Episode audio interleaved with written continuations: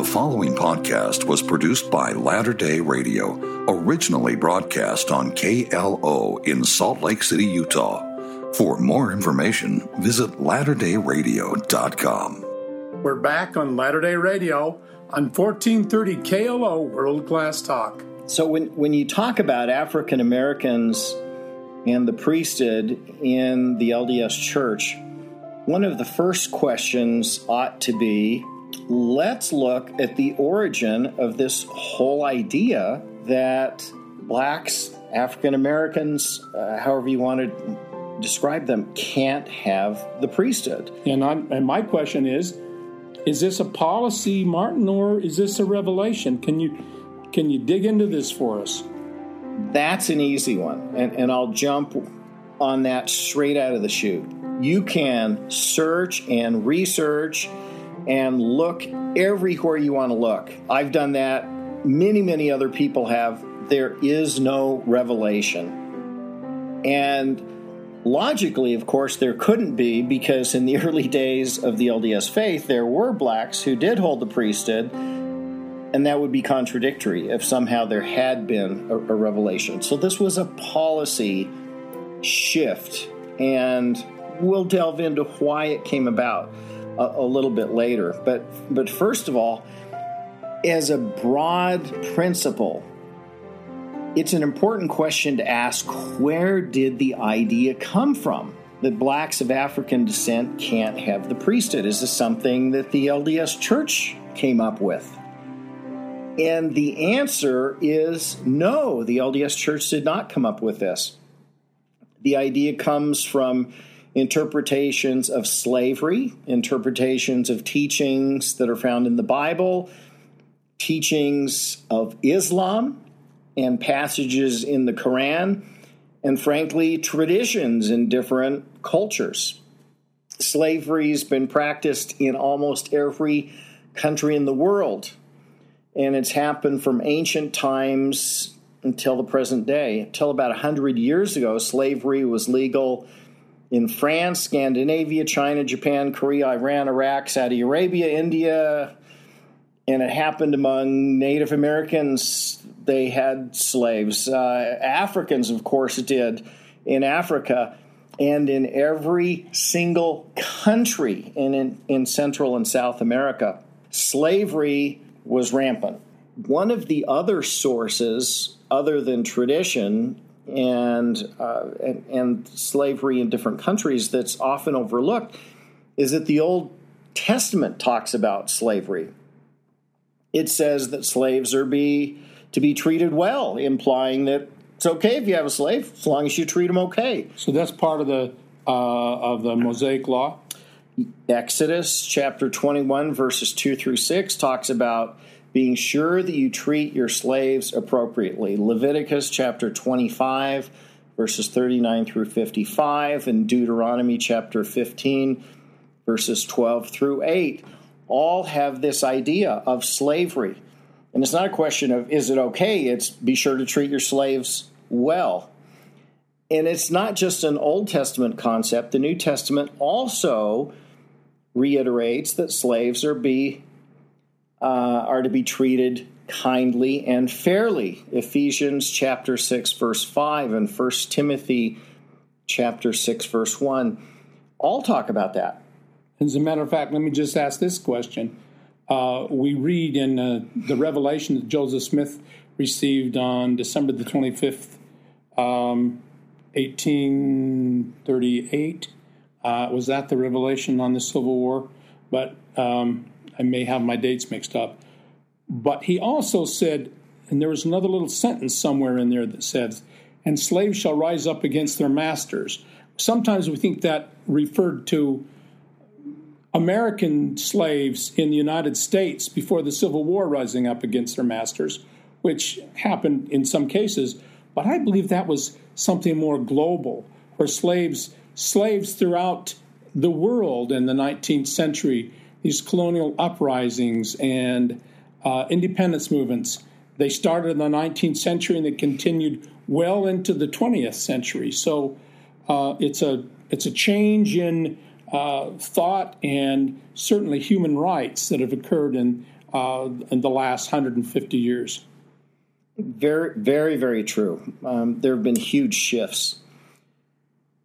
Today's Muslim Brotherhood, which is all over in the Middle East, defends slavery, explaining, well, its, its um, current leader explained that Islam gives spiritual enfranchisement to slaves. And in earlier periods in Islam, the slave was exalted to a noble state of humanity, uh, according to Muslim Brotherhood. There are others in the Islamic faith that believe slavery is appropriate. Today, today, when we speak in 2018, there are more slaves today than at any previous time in history, approximately 45 million. And you say, how is that possible when it's been abolished? Well, populations in the world have increased. So even though it's prohibited in many places, it's it's still alive and well, sadly, in many places in the world. So, where did the idea that blacks of African descent can't have the priesthood? Well, came from the Bible, came from the Old and the New Testament, came from the Quran, came from history. In Genesis, the justification for it was often uh, chapter 4, verses 11 and 16, that talks about a so called curse of Cain. Uh, Cain was cursed for killing his brother Abel. And this is just in, in Genesis, right? Yes, and there are those who surmised that this was a, a black skin. The text does not say that. This is something that um, that early uh, Christians and before them Jews just surmised, and, and that was one of the justifications for for having that. There's this description that a mark would come upon Cain, but it doesn't say what the mark is. And since the 1400s, virtually all Protestant denominations Lutherans, Anglicans, Calvinists, Presbyterians, Congregationalists, Baptists, free evangelical churches, Methodists, Pentecostals, Charismatics, even the Quakers, the Society of Friends, Seventh day Adventists, and others taught that the mark of Cain was a dark skin. And so the idea that this concept that some in the LDS faith had was unique to it is just flat out not true. And that's an important point because often when the LDS Church is criticized for excluding blacks from the priesthood, there's just never mention that this is rampant throughout virtually all of, of Christianity. And, and it's important to know that that is just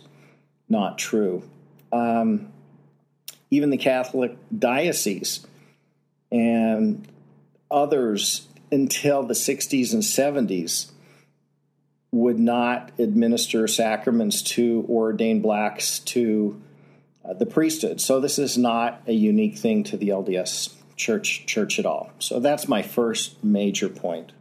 Well, and and I would assume that if we didn't know and we hadn't done the homework whether it was a, uh, a policy or, or a revelation, we'd be reluctant to change it until we knew that in fact was just a policy and not a revelation. Would, would you, you say so? True. One of the questions that often comes up is, well, it was just policy. Why didn't they change it? Why did they need a revelation? Uh, and the answer that I've always given to that is you can have a revelation to change a lot of things, uh, whether or not it's a policy or a pre-existing revelation. There's no no requirement that that somehow uh, policies are just changed with the stroke of a pen, and, and revelations are only changed with another revelation. That's not the way it usually works.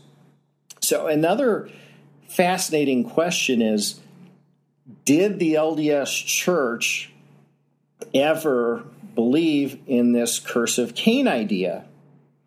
And the short answer is that I'm sure there are some individuals in the church that did, but there has never been that belief as a matter of doctrine. It's just flat out not there. And this is from the earliest times. And let me cite a source that proves that.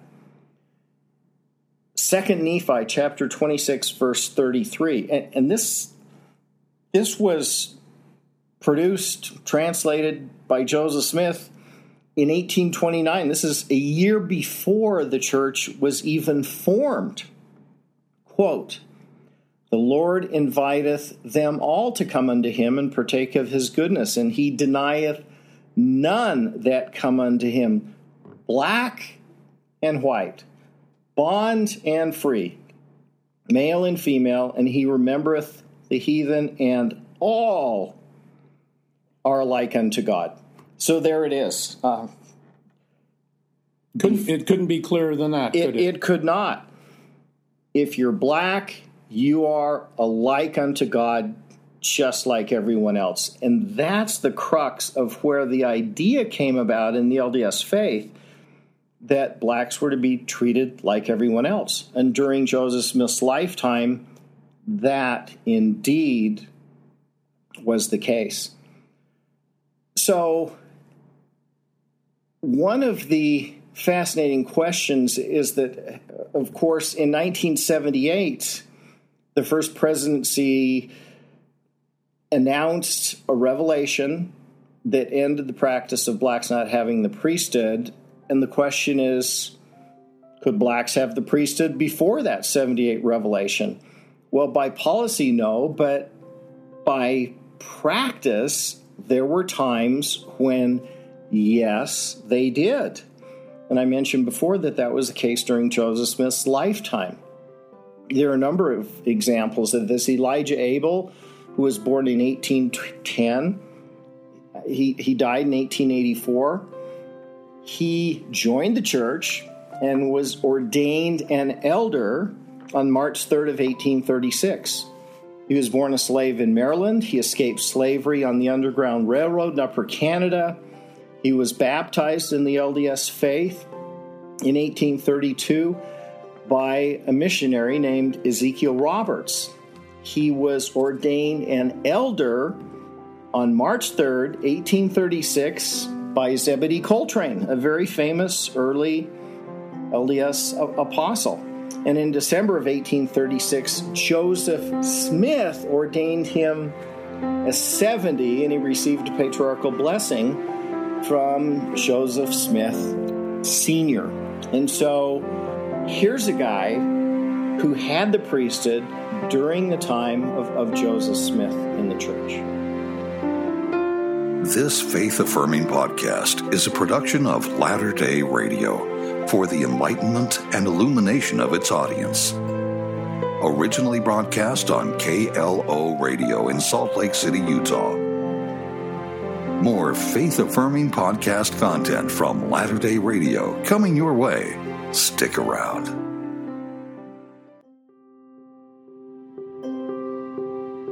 Welcome back to Latter day Radio and 1430 KLO World Class Talk. Last segment, Martin and I were discussing the established historical fact that it was church policy and not revealed doctrine that kept worthy men of African descent from receiving the priesthood. But that all changed 40 years ago today. And as we discussed earlier, even today that event is still seared in the minds of many Latter day Saints. So, Martin, let's jump back into our time traveling DeLorean and look at what led up to that momentous announcement. Elijah Abel is one of the earliest members, black members of the LDS faith, African American members of the LDS faith, who received the priesthood. And he was uh, ordained to the priesthood by Zebedee Coltrin, and he was ordained a 70 by Joseph Smith in 1841, when Joseph Smith was arrested in Quincy, Illinois, Elijah was one of seven elders who was chosen and set out from Nauvoo to rescue the prophet.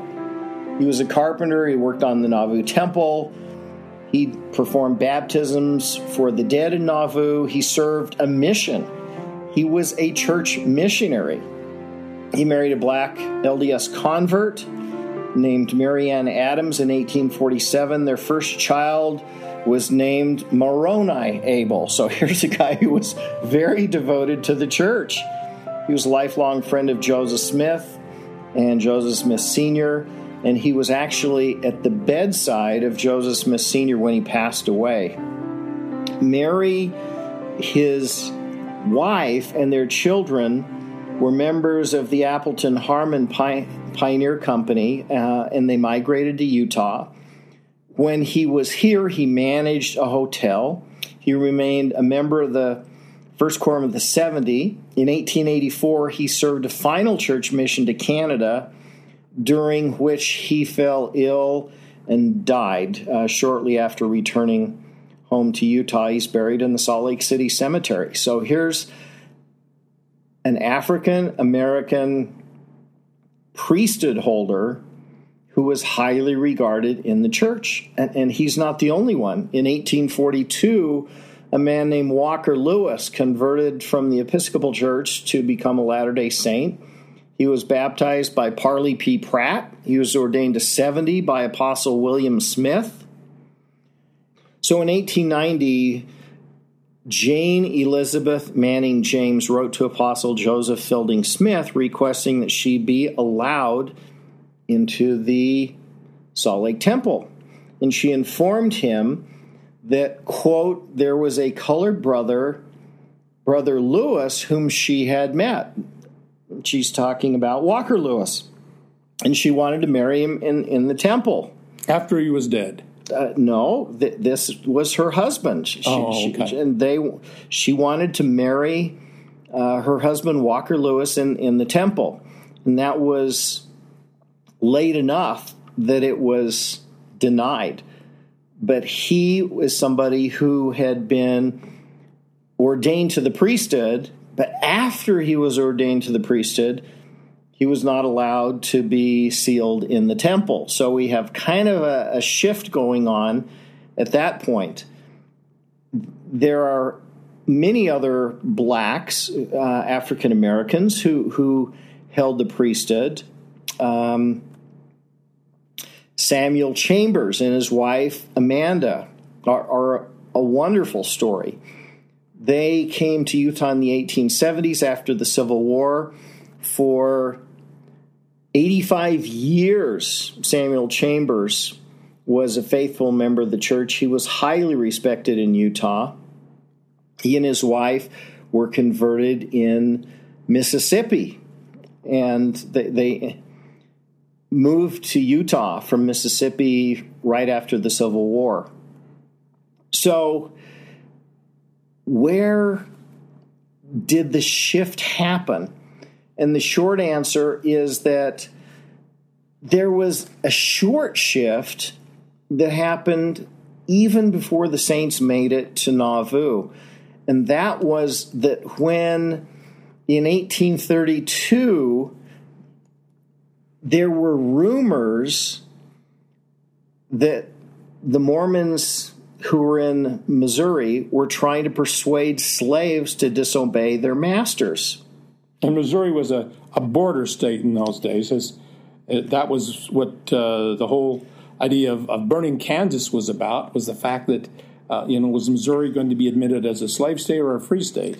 So a lot of lot of conflict there, right? Correct, and and there were many people in Missouri who did hold slaves. There there were, of course, many who didn't. But this resulted in a newspaper article that was published against the church, uh, saying that the church was trying to persuade slaves to rebel. And in response to that, there was an article published by W. W. Phelps, and the title of his article was Free People of Color, meaning what does the LDS Church think about people of color who are free? That's what, what the title means. And he was quoting from the laws of Missouri that talk about slavery and that allowed slaves to be held, but also allowed for free African Americans to live there. And after citing the applicable law in Missouri, W. W. Phelps said, We're not going to break the law and we're not going to cause any trouble.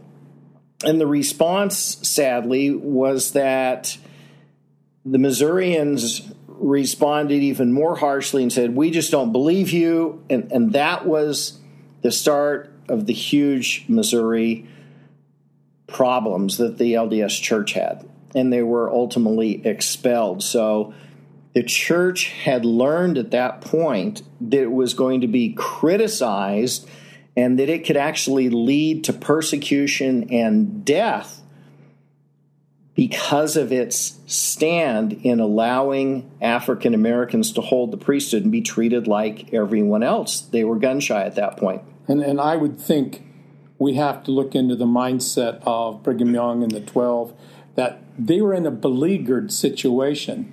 They had enemies on every side, and uh, they needed to protect the saints from from enemies uh, of, of whatever whatever color that might be coming towards them. Yeah, it's it's fascinating. You've talked about sort of a, a shift here, alluded to it, and in 1847, which is three years after Joseph Smith's death, talking about Walker Lewis, who again was an African American who had been ordained to the priesthood, Brigham Young said this quote, we have one of the best elders in African. Close quote. He, Brigham Young likes this guy and thinks thinks Walker Lewis is fabulous and he's a great elder. And then, not too many years later, just uh, five years later, in an about face in Utah Territory, Brigham Young publicly announces that African Americans cannot hold the priesthood. His explanation was based on this Mark of Cain idea, but again, he cited no revelation. And if you look at the underlying push here, you will see that this is fear of rep- reprisals against the church, just as had happened in Missouri and in Kirtland, Ohio before then, and in Illinois.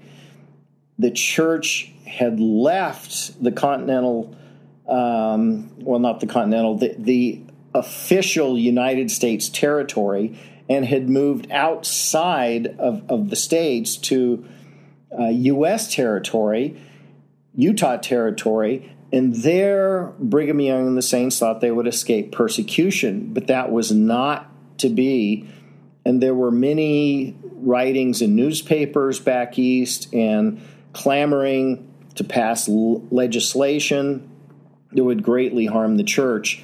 And so Brigham Young, starting in 1852, wanted to sound like the rest of Christianity and publicly announced that African African Americans would not be allowed to hold the priesthood based on this Mark of Cain idea just like virtually all of the rest of Christianity. And by doing that, he hoped that the church would not be treated differently from the rest of Christianity. And then, of course, in 1856, that was the first time the Republican Party uh, came into national prominence. John C. Fremont and their uh, campaign talked about the twin relics of barbarism, polygamy, and slavery.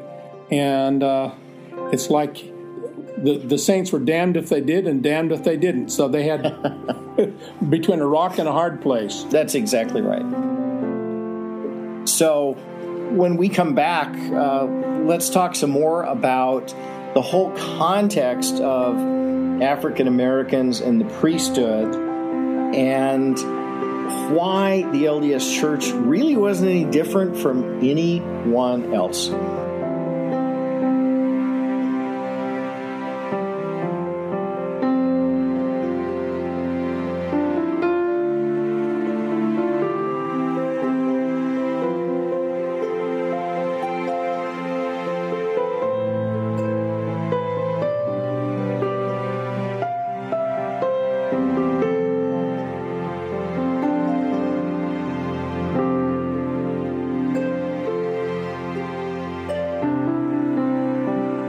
This faith affirming podcast is a production of Latter day Radio for the enlightenment and illumination of its audience.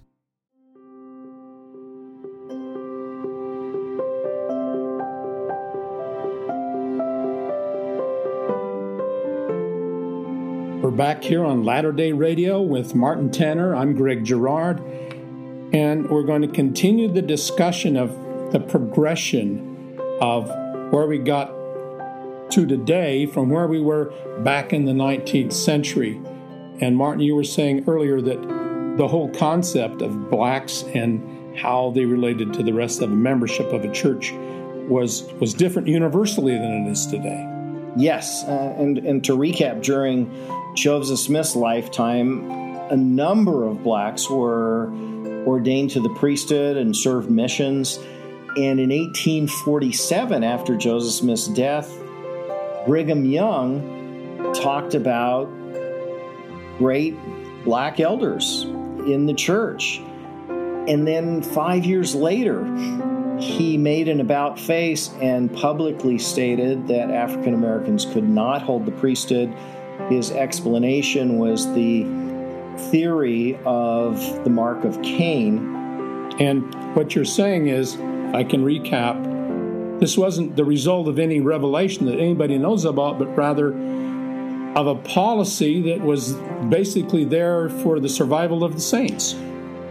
This was an idea that Brigham Young knew before he became a Latter day Saint. And this was an idea that probably most converts to the LDS Church had heard before. Why? Because virtually every Christian denomination had that kind of an idea.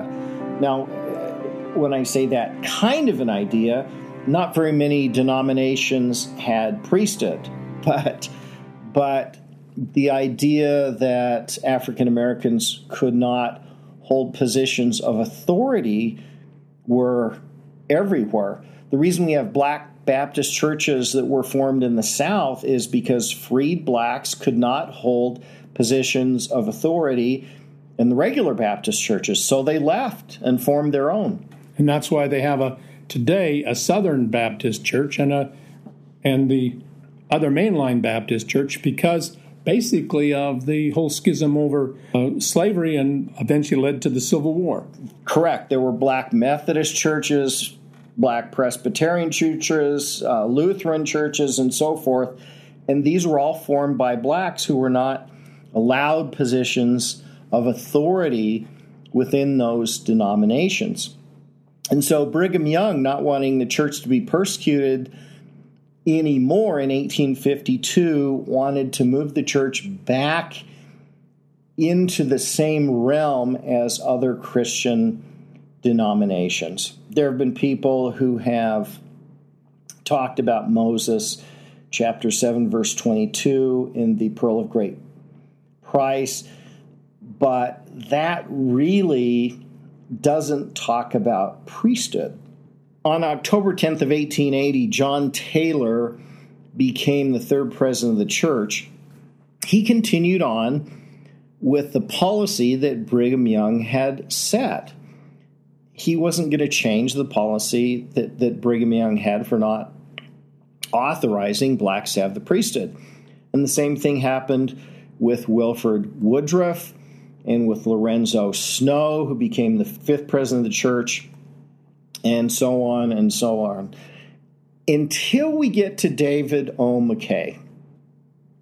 David O. McKay had this uh, fascinating statement that he made in 1970, uh, in January 18th of, of 1970 to be specific.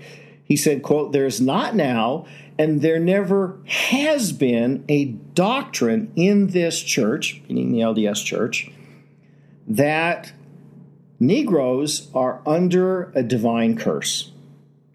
There is no doctrine in the church of any kind pertaining to the Negro. We believe that we have a scriptural precedent for withholding the priesthood from the Negro but it is a practice, not a doctrine. and the practice someday will be changed. And that's all there is to it. Close quote. So he's sort of telegraphing that he believes that eventually blacks will get the priesthood. And he was right. It was not very many years after that that it happened. And it was during David O. McKay's uh, tenure as president of the church that the policy was changed so that not everyone with a dark skin, but only those of African descent, were denied the priesthood. That meant that Fijians and others who are very dark complected were given the priesthood during the tenure of David O. McKay. And, and that sort of gets us to how the policy about African Americans not having the priesthood was was finally changed, and that happened, of course, under the tenure of Spencer W. Kimball. This is a great story, and people somehow have the idea that that this idea was forced upon the church or that it sort of uh, came out of nowhere, and, and that's really not the case. President Kimball spent years collecting information on the subject from outside of the church, from inside of the church. He kept a binder on the topic and he had clippings of all kinds from photocopies, from uh, books, from newspaper articles, and from different sources. And he made this issue one of great investigation and prayer. In June of 1977, we're still a year before the policy was changed. A year before, he asked apostles Bruce R. McConkie, Thomas S. Monson, who of course later became prophet, and Boyd K. Packer to each submit a memo on the basis for prohibition of priesthood for African Americans and how a change might affect the church. Now, it's fascinating. We, we don't have the memos of, of two of the three, but we do have the one from Elder Packer, who, who was probably amongst the three by far the most strident against the idea. He had uh, numerous occasions publicly taken the position that, that blacks would not get the priesthood until the end of the millennium, and yet here he was after he did some additional research into this, presenting a memo to President Kimball that said he didn't know of any scriptural impediments to making that change. Well, uh, I anecdotally I heard an interesting story when we were on our senior mission in Germany, and someone had mentioned the fact that at a mission conference years years later, uh, a missionary asked President Packer, Elder Packer at the time, uh, Elder Packer, you were there when that revelation came. Would you mind sharing with us what happened and your feelings towards it? And he was very quiet for a moment and he said, I haven't even shared that with my wife. and I think that's uh, profound because it was uh, sometimes we need to get kind of taken by the collar and shaken, and and uh, perhaps that was that was his uh, impression.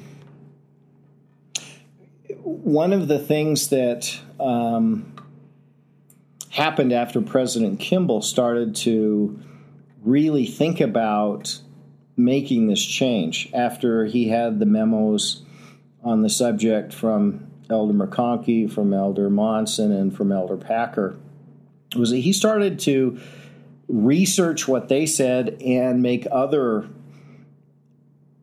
efforts towards research. And he also spent a lot of time uh, praying about the issue.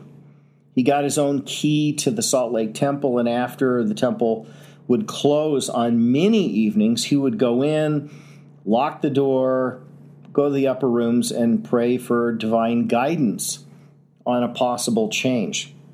This happened for most of a year prior to the to the final announcement.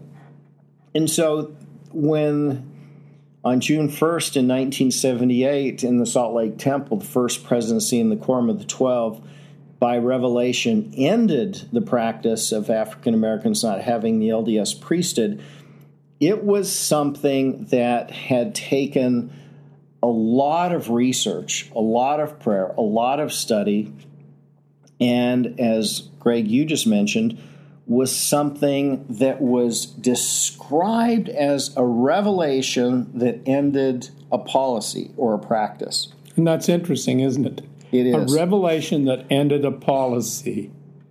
It, and, and when you think about it, I, hey, what's the word of wisdom? It's a revelation that ended a bunch of practices of people, you know, drinking coffee or tea. There, there was no revelation prior that said um, that was okay and now it was wrong. O- often we get revelations that end certain practices or that point us in a new direction, and that's what happened here with um, with the 1978 revelation. Another fascinating point here, Greg, is that, and and I haven't um, been able to track down family members who um, have described what happened in the temple in great detail, but I have talked to a few.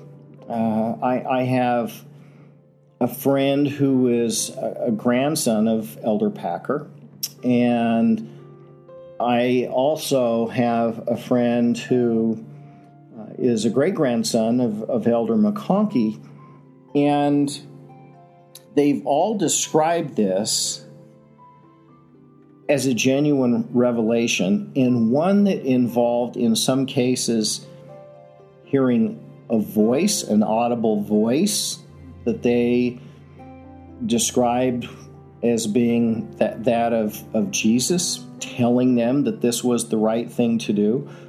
Others heard uh, a noise or a wind, very much like in the times of, of the Pentecost. Like the rushing of great waters. Exactly. And so those are the kinds of things that made those present believe genuinely that this was a revelation. This podcast has been produced by Latter day Radio. Visit latterdayradiocom for more information.